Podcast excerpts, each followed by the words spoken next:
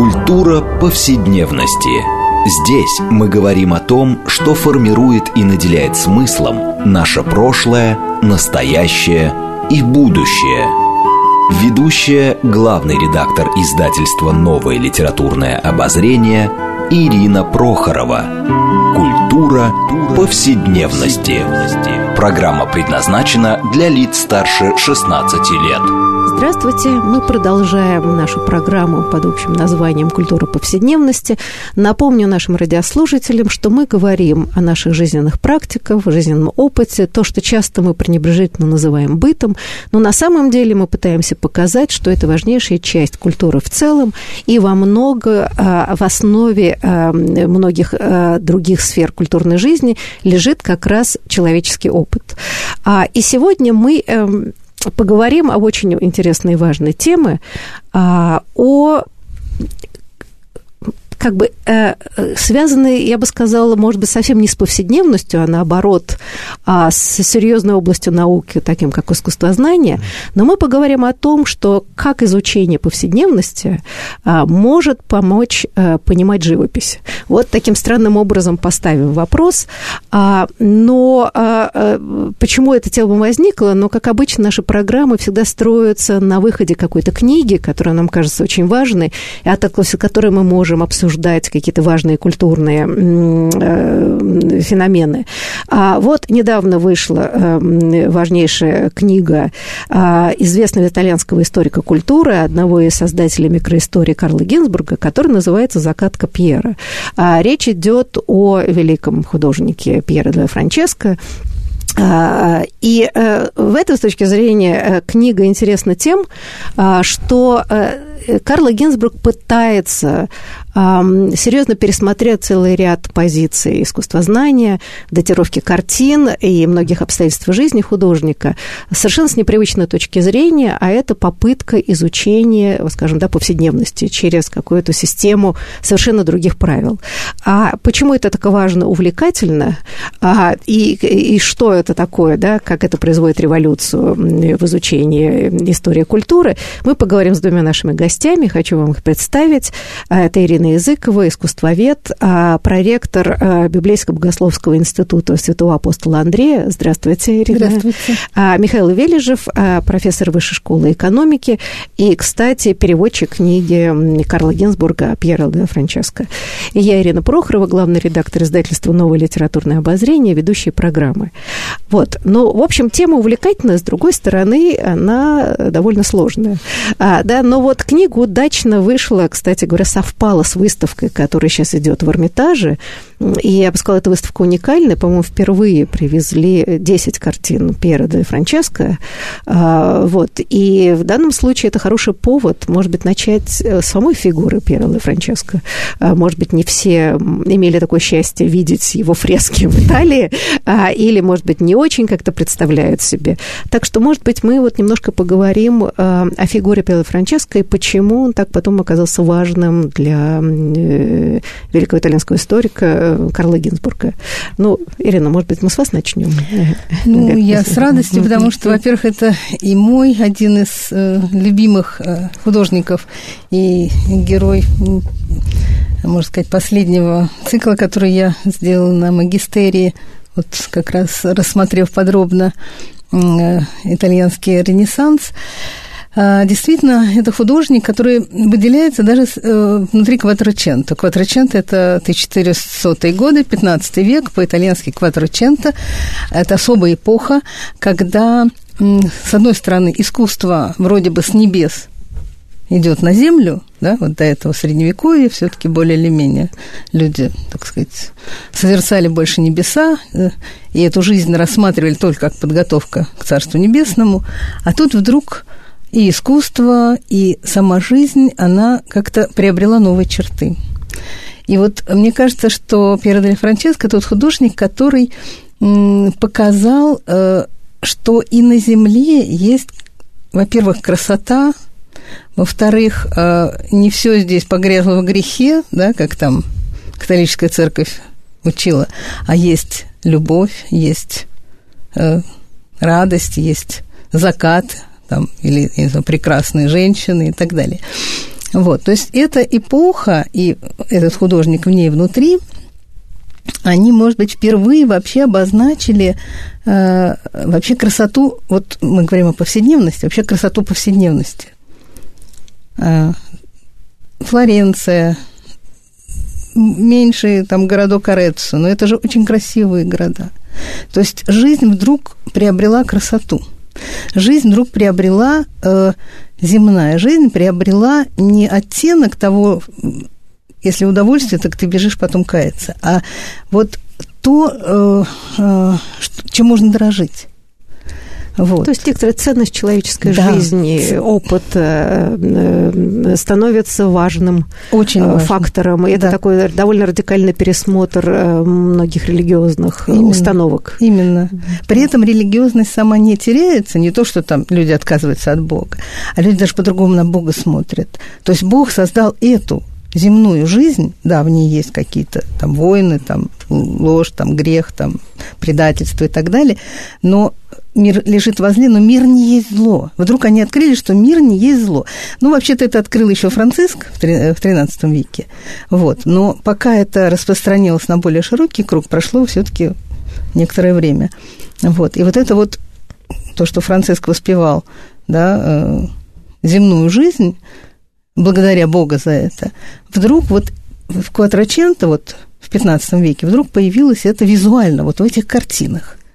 А вот я хотела спросить, но ведь недаром об этом пишут много, это общее место, что, наверное, начиная с века чуть ли не 12-го, а это видно еще в готической даже э, архитектуре, а, что вот эта подмена э, карающего бога на Богоматерь, э, э, прекрасная женщина, сидящая с дитя на коленях, у нее грустный вид и так далее. Это начало истории, что акцент переносится, ну, грубо говоря, на женское начало, э, на, на сострадание, на переживание, а до этого, конечно, в основном это был, значит, воинственный Христос. И, если не ошибаюсь, это ведь, кажется, Дучо или первое его распятие, где Христос страдающий, скорее человеческий, а не вот такой воин. Э, не все ли это связанные процессы, которые шли вот к такому да. обмерщению искусства, пересмотра целого рядом позиций, да, да, отношения Бога и человека? Да, это было постепенно, конечно. Просто э, в 15 веке это все расцвело и вот дало какие-то совершенно потрясающие плоды, потому что если до этого все-таки даже, даже Дучич, он достаточно каноничен, да, он, он дает какие-то э, новые э, черточки, э, вот как вы правильно сказали, да, там и Мадонны стали такие прекрасные. Ну, вот. Чимабуэ, который был да, старший современник Джотто, да, да, да, там уже это начинает проявляться. Конечно. Вот, ну просто в 15 веке это уже стало, ну, нормой, если хотите да, если там были какие-то шажки отдельных там художников, там Пьеро Лоренцетти, там прекрасные такие, да, до Джотто вот нашел эти миндалевидные глаза, да, это вот как раз сиенская школа, вот, а потом это стало обычным, вот э, это стало вот повседневностью, это стало не э, догадкой отдельных людей, да, не прозрением там Святого Франциска, да, не э, какой-то вот э, картиной, которая вот всех заворожило, а, оказывается, так можно. А это стало повседневностью. Знаете, я просто вспомнила, что как-то давно я читала а, что-то в связи с историей дома Медичи э, Флоренции, и там очень было видно вот этот вот переход от... Э, я бы с такого самоотречения и эм, жесткой регламентации быта вот к такому большему гедонизму, потому что там еще XIV век, э, где ну, полиции нравов не существовало, но страшно возбранялось, когда там женщины хорошо были одеты на улице, они там пытались что-то такое, они огрызались и говорили, что это, значит, это пуговицы, а не бриллианты и так далее. И, и э, вот это скрывание до богатства и роскоши и вообще, это, и вдруг в какой-то момент это переламливается и становится, вот как вы говорите, некоторым нормой. Да, Михаил, да, пожалуйста. Нет, я хотел добавить коротко, что, собственно, ведь в журнале «Новое литературное обозрение» мы опубликовали с Тимуром Атнашевым статью Манфреду Тафури, знаменитого историка архитектуры итальянского, как раз на этот сюжет. Только не про Флоренцию, а про Венецию. О том, как в начале XVI века, в момент острого политического кризиса, венецианцы, которые всегда помнили о вот этом мифе и о, о, об основании и о равенстве всех граждан, они ополчились на дворцы как раз, э, и, э, которые строили а, в таком римском стиле, э, как Сансавина, который при, при, переезжает в Венецию, великий венецианский архитектор, а, и он предлагает разного рода такие хитрые архитектурные постройки, которые свидетельствуют о его мастерстве. Это не нужно, потому что существует политический тренд. Нас Бог наказывает поражениями потому, военными, потому что мы погрязли в роскоши. Поэтому нужно строить так, как строят, э, как строят остальные. И это, конечно, да, вот это повседневная и архитектурная, и, и, и так сказать, и, и культура живописи, конечно, она связана с а, вот большими политическими, в том числе, а, явлениями, и, собственно, об этом книжка Карла Гинзбурга – ну, Карл Генсбург, если правильно поняла ее, да, ведь э, совершенно неожиданным образом а, пытается посмотреть, э, ну, и как бы восстановить частично биографию Пирилла Франческо, насколько я понимаю, что мало что о нем известно, мало. мало документов, и, собственно, проблему, которую он ставит для историков, что а что делать, если документов мало? а, ну вот не все сохранились, а есть вообще вещи, где почти ничего не сохранилось. Как мы можем изучать историю, если как мы можем восстанавливать ход событий? И, собственно, он придумывает эту замечательную теорию уликовую парадигму, где по каким-то мелким, сторонним, косвенным уликам можно восстанавливать целое. И вот, э, Михаил, может быть, вы лучше расскажете, а что он предложил для того, чтобы попытаться лучше понять эм, как бы и творчество, и биографию Пьера Франческо? А, да, надо начать с того, что Гинзбург э, открыто заявляет о вот э, своей претензии на, э, как он говорит, вторжение представителя одной науки в область э, друг, э, в другие э, науки, в данном случае в искусствоведение. Он действует как историк. Он говорит, я буду смотреть на проблему датировки как историк. В чем заключается здесь главная мысль? А датировки э, действительно, и это, с одной стороны, недостаток живописи Пьера, о многих полотнах мы не знаем, когда они были созданы. А с другой стороны, большое достоинство, потому что открывает поле для разного рода интерпретаций. А, и, и потому что это художник первого ряда, да, значимость этих интерпретаций всегда высока. И Гинзбург говорит следующее. Нам нужно отказаться от датировки по стилю, по соответствию э, представления э, о стилевой манере в ту или иную эпоху жизни биографии Пьеро – и нам нужно для того, чтобы определить, когда была создана картина, рассматривать исторический контекст, вот ту самую повседневность, о которой мы говорим. И в данном случае э, ключевой фигурой, вокруг которой строится повествование, становится заказчик. А заказчик картин, которого зовут э, Джованни Баччи, э, и биография э, Пьеро Франческо, оказывается, неразрывно связана с карьерой этого Баччи, с теми политическими процессами, в которых он участвовал в самой Италии. А, и главной темой, такой одной из самых важных этой книги, является тема а, крестового похода. А, да, в, и, и э, живопись э, Пьера, особенно это касается прежде всего, конечно, бичевания Христа, оказ, э, оказывается вписана в политический контекст итальянской середины 15 века. А вот скажите, ну, в общем, тоже об этом же много писалось и говорилось, что, конечно, художники эпохи Возрождения а, уже когда писали и заказы, понятно, что на все библейские темы, понятно, что все библейские герои были одеты в современные одежды, а, и большая часть, и это было такой тоже очень важным рывком, и, и что, в общем, это известно, что прихожане приходили посмотреть новые фрески, тоже посмотреть новые моды и фасоны. Так так что божественное и такое повседневное очень переплетались. Но ведь это тоже связано было вполне себе включенностью в такой социальный контекст. Мы сейчас смотрим на эти фрески и картины, для нас это все равно старинная одежда. Но, например, я себе представляю, что если сейчас современный художник, особенно в нашей стране, где как-то а, все очень напряжены и оскорблены, вот нарисует что-нибудь подобное, и, я не знаю, там, не знаю, бичевание Христа или все что угодно в современных одеждах, я боюсь, что чувства верующих будут оскорблены очень многие, а, да, но мы можем себя перенести, что, а как на это смотрели, э, например, э, современники, вот они пришли и видят все эти святые, значит, это вот нарисовано вполне себе в современных и модных, я бы сказала, ультрамодных одеждах. Как на это реагировали? Ну, вы знаете, это, это действительно э, в эту, в эту эпоху так было, но тут нужно еще понять, опять же, вот это вот то, что искусство с небес сошло на землю в определенный период, это очень важно, потому что оно, небо осветило и э, землю, получилось. Раньше ведь как? Э, жили по, даже в, в, до, до крестовых походов, даже богатые люди жили в замках своих достаточно скудно там спали на общей кровати. Это Легов очень хорошо про это пишет, э, французский ну, да, историк. историк да, да. Вот, очень хорошо вот про то, как... Но там чуть ли не всемиром в одной постели да, спали. Там, поэтому... в общем, какие-то нормы, вот, никакой роскоши... общежития были другие. Да, да, никакой роскоши даже в замках не было. Роскошь была только в церквях. Вот все, что касалось неба, там и золото, и бриллианты, и там не знаю, самоцветы, все. И это никак не переносилось на себя. Вот мы пришли, посмотрели на небо, и все.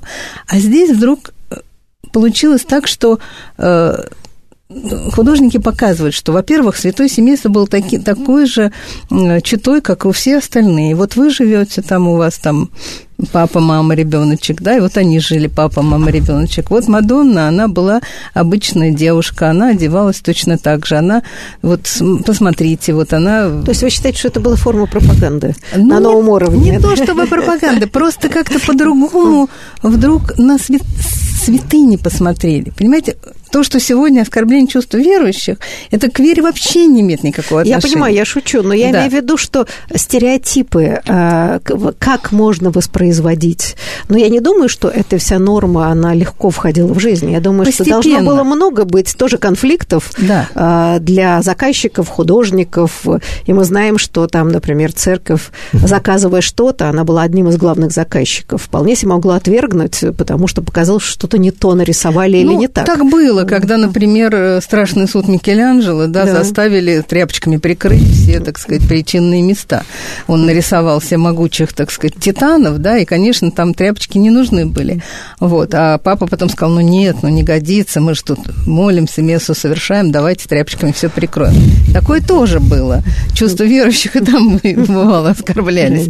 Но в целом, понимаете, вот когда жизнь перестроилась по-другому, ведь это же Италия, это одно дело, там двор мог жить еще прекрасно, там во Франции или там в Германии, да, а все остальные жили так все скромненько. А здесь каждый город, да, он себе свое благополучие создавал. Это коммуны были в основном, да, города коммуны. И они создавали, и они э, пытались даже как бы соперничать с дворами, да, и э, они эту роскошь э, вносили в свою жизнь, и они э, распространяли, вот появилась, вот может быть мода, собственно говоря, появляется именно тогда.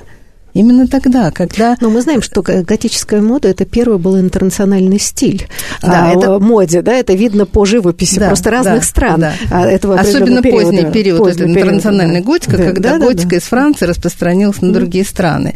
И это тоже было, когда э, э, как бы делегировалось вот это право как бы законодателей моды э, от королевского двора к мелким дворам, когда вот там Авиньон в свое время очень интересную роль сыграл. Вот. А потом и горожанам, соответственно. А потом горожанам, да, потом да, в городской жизни это становится нормой.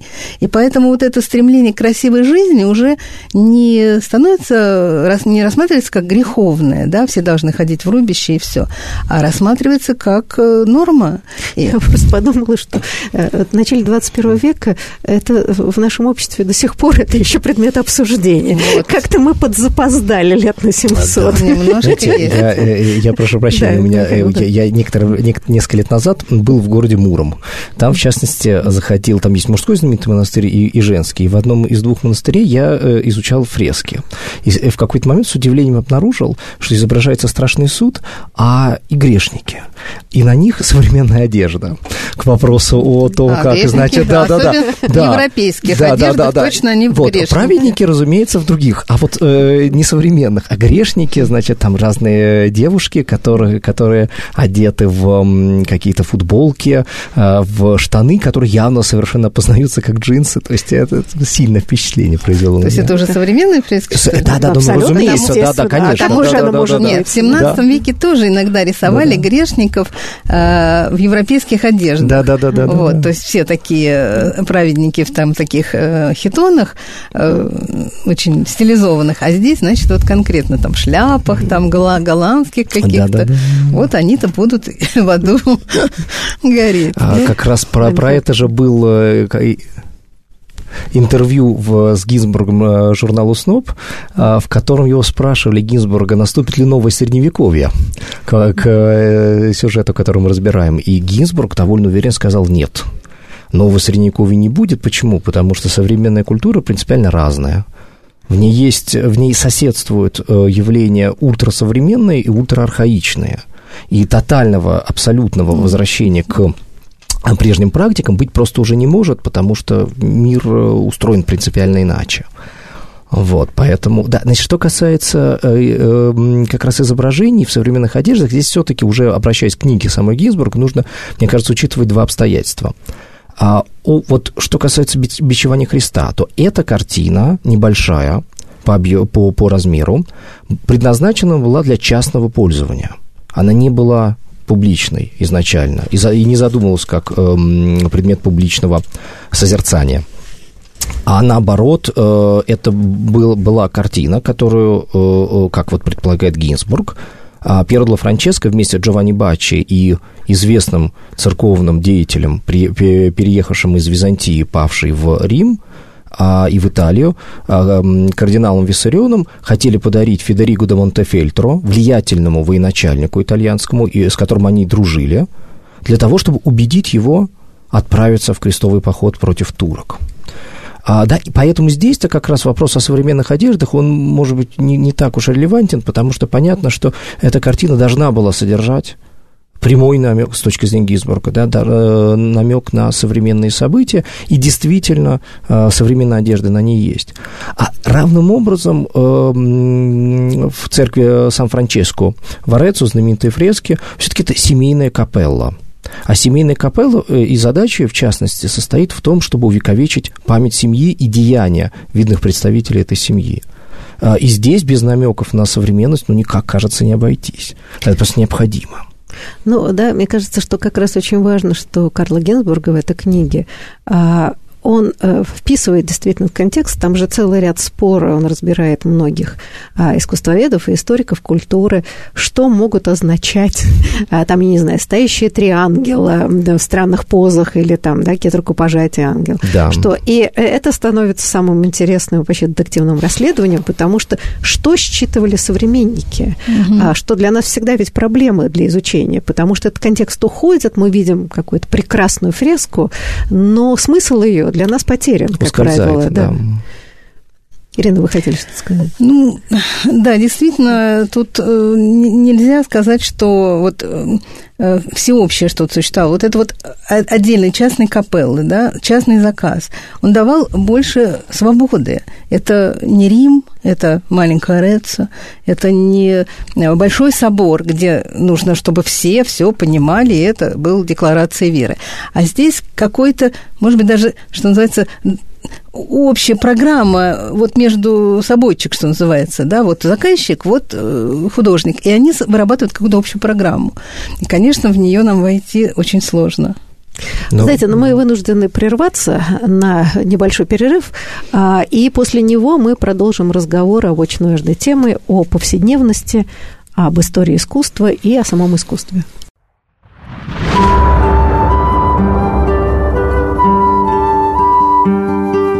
Здесь мы говорим о том, что формирует и наделяет смыслом наше прошлое, настоящее и будущее.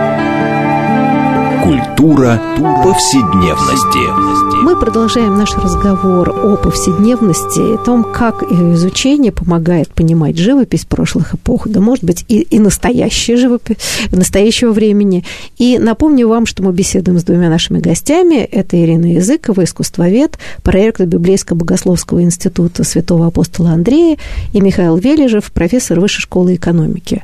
И я, Ирина Прохорова, главный редактор издательского дома «Новое литературное обозрение», ведущая программы. А, и мы обсуждаем книгу известного итальянского историка Карла Гинзбурга «Загадка Пьера». Речь идет о Пьеро де Франческо, о возможности изучения живописи путем изучения повседневности, социального, культурного контекста, что, наверное, очень важно, потому что, в конце концов, вопрос, а зачем мы изучаем историю культуры, вообще зачем историку изучать прошлое. А, и вот, честно говоря, э, поскольку Карл Генсбург один из таких ярких эм, и провокативных, как бы мы сейчас сказали, историков, который, мне кажется, все время и ставит этот вопрос. А вот на самом деле, чуть-чуть отвлекаясь от Франческо, э, хотела бы, вот, Михаил, вам и Ирина задать вопрос. А как вы формулируете все-таки вопросы, а зачем эту самую историю изучать? И не просто, чтобы показать прекрасную картину. Почему так важна датировка, например? Угу. А, для, ну, я не знаю, ты приходишь, смотришь, ну, можно сказать, 15 век. А что, собственно говоря, зрителю до битв в 1445 или в 1449? Да, вот людям это не очень понятно. Может быть, вы немножко объясните эту ситуацию? А, да, два коротких комментария на этот счет. Э, э, да, действительно, и это вообще сложно объяснить, зачем нужно изучать историю, но мне кажется, что все-таки а, есть понятное совершенно разделение. Когда мы приходим в галерею или в церковь и смотрим фрески или видим картины, то мы можем задавать э, себе два разных вопроса. Первый вопрос, что мы знаем о самих фресках, о том времени, когда они появились, о ситуации, которая принципиально отличается от нашей. Она другая. Эти художники писали для других э, зрителей, они иначе ставили вопрос, они э, думали о э, мире по-другому, чем мы. И вот интересно понять, как. И второй вопрос, он тоже законный на самом деле. Я совершенно не хочу сказать, что он не, э, значит, неправильный. Это то, что а, данная фреска может дать нам сейчас и сказать нам Э, э, о самих себе сегодня. Вот э, в зависимости от того, какой вопрос мы ставим, да, пути анализа, размышления о живописи, о текстах, о литературе, он будет, он, они будут разными. И оба они законные, но Гинзбург, несомненно, считает, что, конечно, вот это представление о инаковости, о другой природе а, принципиально. Хотя нужно сказать, что как раз Гинзбург принадлежит к тем историкам, которые э, очень часто пишут о современности. Есть же поразительная совершенно книжка, одна из любимых моих книг Карла Гинзбурга, которая называется «Судья и историк». Она вышла в 1991 году. Значит, о чем она? а о друге Гинзбурга, э, Адриану Софри, который в конце 80-х годов был осужден за терроризм. И э, он до сих пор, по-моему, отбывает э, пожизненное наказание а, а, в тюрьме. И Гинзбург воспользовался собственным историческим методом, уликовой парадигмой, о которой вы упоминали, для того, что, чтобы показать, что следствию не удалось доказать его вину. Он, документы все открыты. Он взял и проанализировал источники конкретного дела э, современного ему, так, как если бы это были дела, те самые исторические дела, которым он занимается. Он э, ничего не пишет там о том, виноват Софри или нет. Он утверждает, что обвинению не удалось аргументированно доказать вину Софри. И здесь он как раз показывает очевидным образом, да, что современности может дать историк, что эти методы, которые он сам разрабатывал в течение довольно долгого времени, может сказать нам сейчас о том, как мы понимаем мир, да, вот в данном случае. И этот пример, по-моему, довольно красноречив. Да, но мне кажется, очень важно, что э, вот, э, да, способы, которые историки разрабатывают, все время совершенствуют, это ведь разговор о том, что не только о чем говорила культура прошлого, о чем она умалчивала. Угу. Это тоже это очень важный момент, потому что, с одной стороны, есть целый ряд ограничений, навязанных или там церковью, политическим обстоятельством, или то, что люди, как ни странно, считали само собой разумеющимся, да, и никогда это я не знаю, в источниках и не возникало. И приходится по крупицам выстраивать эм, да, вот какой-то другой образ жизни, мышление, представление. А, и в данном случае, мне кажется, особенно для ушедшей от нас советской эпохи, а, методы Карла Гинзбурга и его коллег очень важны, потому что мы видим, как на глазах даже людей, переживших этот опыт, э, да, уходит эта ткань. А, а поскольку было очень много умолчаний, как читать между строк, да, остается ли этот навык, э, как можно воссоздать, эм, как люди жили, думали, вопреки, значит, пропаганде и умолчанию. И мне кажется, вот здесь становится понятно, как важна историческая наука. Да, Ирина, безусловно, да. конечно. Угу. История, она просто дает нам, а, может быть, э, фундамент для собственной жизни, потому что, во-первых, а, без прошлого, как говорится, не существует настоящего. Что-то из чего-то всегда вырастает. Вот. Сегодня э, большой интерес вдруг возникает к средним векам, к возрождению. Казалось бы, такие эпохи уже там все сказано, а вдруг историки снова-снова вынуждены даже э, новые методы какие-то э, ну, придумывать, да, чтобы э, увидеть вот то, что вы говорите, о чем наука умалчивала, или история умалчивала, или то, что осталось незамеченным. Вот. Мне кажется, что, опять же, наш, даже повседневность нас заставляет туда оглянуться. Вот даже вопрос, это, это будет ли эм, новое средневековье, потому что что-то идет, такая архаизация идет. А давайте посмотрим, что же там было на самом деле, да? Вот. Мне кажется, что история очень интересна. А, но поскольку я занимаюсь не просто историей, а историей искусства, это вдвойне интересно, потому что это еще визуализация того опыта. Вот. То есть мы смотрим не просто вот, о, Мадонна красивая, да, но мы видим, что вот в этом веке Мадонну рисовали рисовали так, а в этом веке так, а, вот, а почему? И этот вопрос очень интересен, и начинаешь э, вдруг раскручивать. Вот вы правильно сказали, что в какой-то момент в Средневековье э, э, акцент переносится с Христа на Мадонну, да, на, на Марию. Потому что э, вот эта вот суровая эпоха, вот эти вот варвары, которые завоевали Европу, стали такими мужественными, да, там такими вот, вот осели, построили свою культуру, вот это особенно романская культура, да, это культура замка, это культура вечного а, а, нападения и обороны. Настоящая осажденная крепость. Да, да. Они не метафорическая, да, реальная. именно. Конечно. Э, Все составлял или забор, который похож на крепость, или замок, который есть замок, да. А все остальное, так сказать, это мелкие вещи. И вдруг возникает там готический собор, тогда вдруг у людей возникает желание они же живые люди, нельзя же все время жить в, в битве, да, есть любовь, есть э, болезни, есть, а тем более, когда там чума, все там коси, э, покосил пол Европы. То есть возникают какие-то вещи, которые поворачивают человека к другому, вот к милосердию. К, э... ну, я бы сказала так, произошла гуманизация общества, ну, то есть вот развитие да. цивилизации, по большому счету, которое связано вот. с переоценкой целого ряда а потом, да, а потом возник гуманизм уже как мысль уже вот из самой жизни, да, и вот когда мы это изучаем, что из чего возникло, да, еще смотрим, как это визуализировалось, это очень интересная картина получается, очень интересная. Михаил, а вот как раз в книжке Карла Гинзбурга, и вообще он много ведь занимался, если не ошибаюсь, итальянскими гуманистами да. 14-15 а, веков, а, да, и как раз э, в этой книге об этом много сказано. Он пытается восстановить круг Пьера для Франческо для того, чтобы как-то лучше понять, э, так сказать, вот загадку его живописи. И он много об этом говорит. А вот, может быть, несколько слов угу. о все-таки этом феноменальном явлении, как гуманисты, а, которые, прежде всего, появляются в Италии, да, потом распространяются, и что они вносят э, вот в такое культурное общественное сознание? А, да, вообще говоря, эм, э, да, мой ответ, конечно, филологическую критику. Ну, а, да, вот, да, помимо филологической критики, самое главное вообще, что может быть, да, да, да, что же еще казалось бы, да, да, да, Э,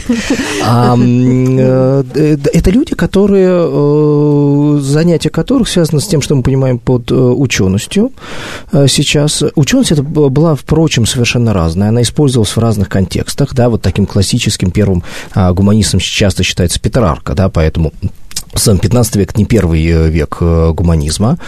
А это культура, целая культура, да, связанная с работой со словом. Сам, в самых, опять-таки, разных контекстах.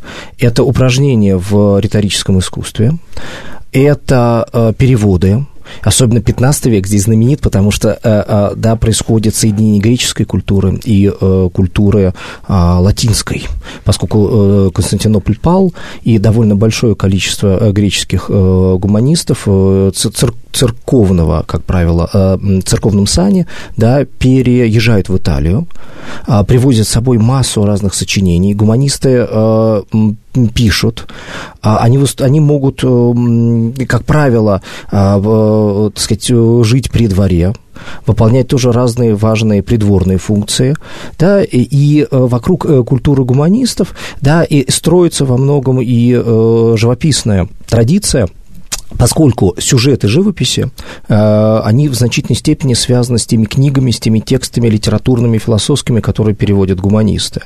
Ну, надо сказать, что, да, ведь это момент, когда вот новое общество, которое складывается, ищет какие-то философские обоснования.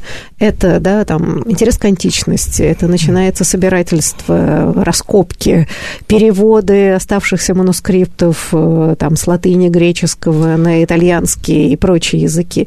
То есть, на самом деле, вот эта новая антропологическая картина мира во многом и складывается гуманистами, если я правильно понимаю. Да, но да? тут единственное, что, вот э, сколько я понимаю современную науку о гуманистах э, западную, все-таки э, сейчас э, торжествует мнение, согласно которому дистанция между средними веками и эпохой Возрождения невелика. Э, невелика. Ну, и она нами привели, может быть, ну, местами да, преувеличивается. Где да. те же рукописи брали гуманисты? Да, в тех же библиотеках конечно. монастырских. Да, ну, известно ну, да, замечательное исследование, да, про то, как действительно там на рубеже 14-15 веков э, ездили по монастырям, собирали рукописи, да. открывали трактаты Цицерона и не только, а, письма. А, да, конечно, но, скажем, э, даже э, вот тот круг гуманистов при дворе Лоренца Великолепного, который нам хорошо известен, там было очень много людей, да, религиозных, так сказать, в самом таком, может быть, мрачном смысле слова, которые затем поддержали Савонаролу. Да, поэтому эта культура, безусловно, который смотрит на средние века э, с близкого все-таки расстояния.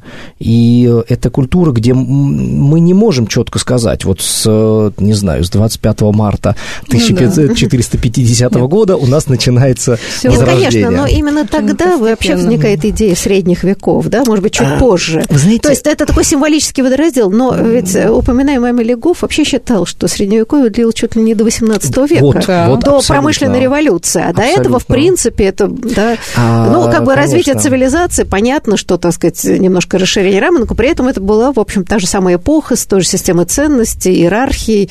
Ну, а, постепенно так, происходило. Да, потому что если мы хотя бы даже вспомним сам термин цивилизация, да, mm-hmm. он возник-то, собственно, впервые в европейских языках ими существительно в середине XVIII века. То есть наши с вами герои, которых, которых мы обсуждаем, не знали никакого слова цивилизации и не мыслили себя в этих категориях. Вообще есть распространенное мнение, которое, кажется мне, скорее основательным, да, о том, что возрождение в том виде, в котором вот мы его часто понимаем, придумали в середине XIX века Бургард, немецкий историк, и французский историк Мишле. Ну, немножко вот. они, да, чуть-чуть как бы концепцию такую Нет, создали. но все-таки мы все-таки понимаем, что, конечно, шло медленное, но расширение городской жизни, а, да, э, значит, порождение современной культуры, э, так и вот, э, я бы сказала, обмерщение религиозных практик, прежде всего, в живописи потом, да, появляется чуть позже рынок вообще светской живописи, уже не церковь заказчик, а заказчики частные, не только росписи. Ну, мы это все знаем, вроде бы известно.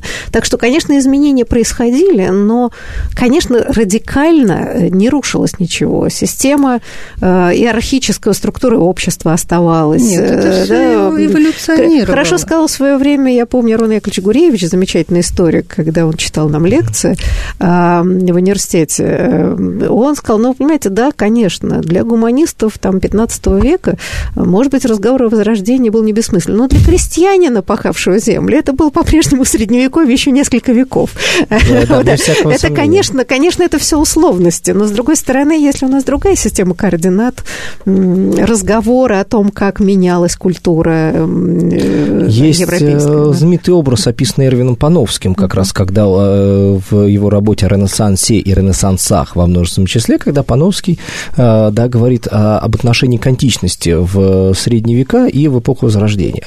Эпоха Средних веков черпала, считала античность своей эпохой, да, черпала оттуда какие-то отдельные фрагменты, использовала их, перерабатывала, ну, конечно, осмысляла из, из нее. А эпоха Возрождения, э, считает Пановский, э, принципиально иначе относится к античности, как к утраченному идеалу, как к идеалу, которого больше нет, которого нужно восстанавливать, который, в его целостности. Возрождать. Да, возрождать. Вот отсюда, хотя сам термин возрождение, да, э, мы неспроста его по-французски используем, да, он возникает в 19 веке, применяется к этой эпохе, но, так сказать, глагол... Ну, Вазарий его все-таки употребляет возрождать, да, да, да. Но вот, э, так сказать, э, вообще глагол э, возрождаться, возрождать, да, конечно, уже в 16 веке вы совершенно правы, да, активно используется в Италии. И там очевидно, да, что это и есть вот эта идея э, ностальгии по утраченному идеалу, того, что уже никогда не будет.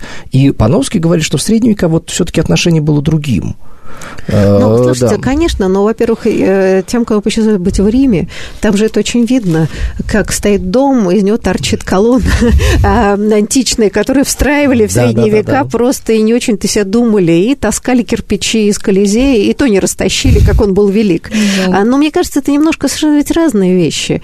А, э, но все-таки я бы сказала, что первые деятели церкви как раз очень жестко пытались разделить античность и э, христианский мир. С и этому, да, с неизбежностью. Да. Как раз очень жестко пытались находить вот теории, как э, э, разделить, так сказать, этот мир языческий и как описать историю до Христа. И было много сложностей. Так что я думаю, что здесь просто очень разные эм, явления. А с точки зрения религиозной был сильный и принципиальный разрыв. С точки зрения практик, наверное, ну, не, не такой сильный. Да, ну да, потому что те же отцы церкви использовали греческий язык для догматов, экспонатов, там, я не знаю, из фаюмского портрета выросла икона, там, я не знаю, из античной базилики храмы и так далее. А, другое дело, что, конечно, когда апостол Павел там крушил, так сказать, идолов, он, конечно, не, пони... не считал, что это великие произведения искусства, а для него это были идолы, да, вот. И то же самое было там, я не знаю, там и при Юстиниане, когда там он закрывал последнюю античную школу философов, да, конечно, это э, другой узел взаимоотношений античности и последующей культуры. А совершенно Михаил прав, что э, вдруг э, где-то вот, так сказать, в 14-15 веке они осознали, что э, была такая великая культура, и вот как бы ее не совсем-то утерять. Вот давайте действительно там раскопки делать или там э, из пыли доставать эти античные манускрипты, их переводить и так далее. И тут и, тоже интересно, как появились гуманисты. Ведь это хорошо э, заметил Легов. Это первое поколение, которого появилось свободное время. То есть это были люди городской культуры, это же выросла городская культура, не культура замка и там монастыря, да, и маленьких поселений крестьянских, а города. Города принесли совершенно, вот стали развиваться итальянские города коммуны, и они принесли совершенно другое ощущение жизни. У людей материально более-менее обеспеченных появилось свободное время. До этого свободного времени как такового не было, не было досуга. Ну, либо люди культура. служили, были да. воинами, либо они были крестьянами, то есть ремесленниками да. и так далее. То есть этот вот образованный класс, который стал складываться, да, да это вот, наверное, было действительно новое явление. Ну да, да это, знаете, как есть э, такая тоже отчасти э, остроумная, отчасти справедливое мнение, что русская литература, вообще русская литература возникла после указа о вольности дворянской Конечно. 1762 года. Конечно. Потому что иначе, самое. да, это вот, да, явление одного и того же порядка. Но, э, ну, хотя вот тот же Петрарка, например, все-таки служил при папской Курии, то есть у него была какая-то служба. Пушкин тоже служил. Ну так, он служил. Да, но Петрарка, он все-таки чуть раньше, э, да, и э, хотя он большой... В самом начале, собственно, этого процесса был. Но он был большим коллекционером, великим, конечно, и, так сказать, э, он занимался, конечно, тоже поиском. Он был и дипломатом, и служил, он вообще в этом смысле сочетал себе вполне очень разные функции, помимо писания Алауры. В общем, на самом деле, как Пежлев был и очень хитрым и умным дипломатом, и, в общем... Но это вот э, все те области, где работа со словом э, необходима, да, то есть вот э, гуманисты – это люди, которые работают со словом, и дальше они востребованы в разных э, пространствах, да, профессиональных, социальных.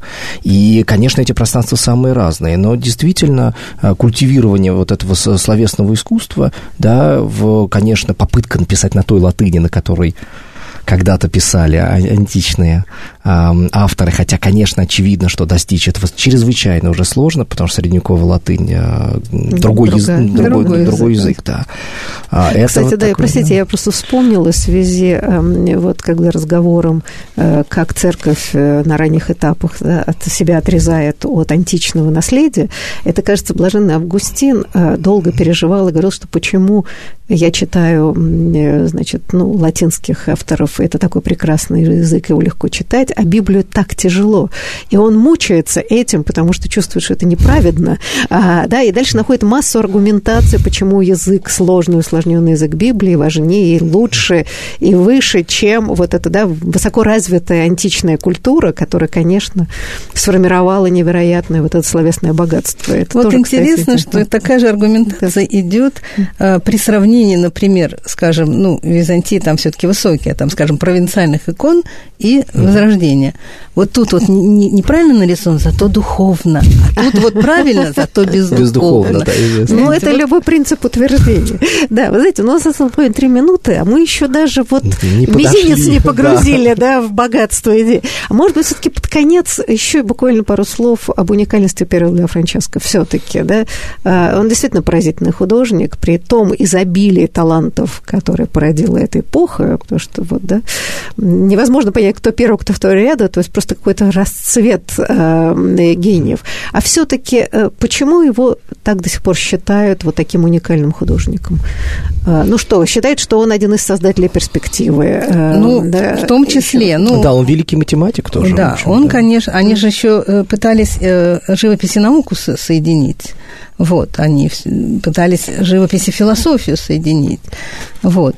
И он, конечно, создатель прекрасных портретов. Тот же э, семейный портрет Федерико де Монтефельтра и э, Батисты Сфорца. Да, да Батисты да. Сфорца, да. Вот, это же, это, э, то есть до этого были портреты, но это целая симфония, потому что там э, и обратная сторона, и фриз, и так далее, то есть это, то есть он создавал то, чего действительно не было. Вот это вот, до этого искусство все таки было, э, ну, если не каноничным, то, по крайней мере, традиционным. Он все время творит абсолютно какие-то новые вещи – вот он художник То есть он как бы такой новую образность да. вводит, да? да? Ну, то есть я он очень мне посчастливилось смелый. видеть его фрески Вареца, да, и да, видела да, его да. потрясающую, это там и беременную Мадонну, Беремен... которая вообще совершенно...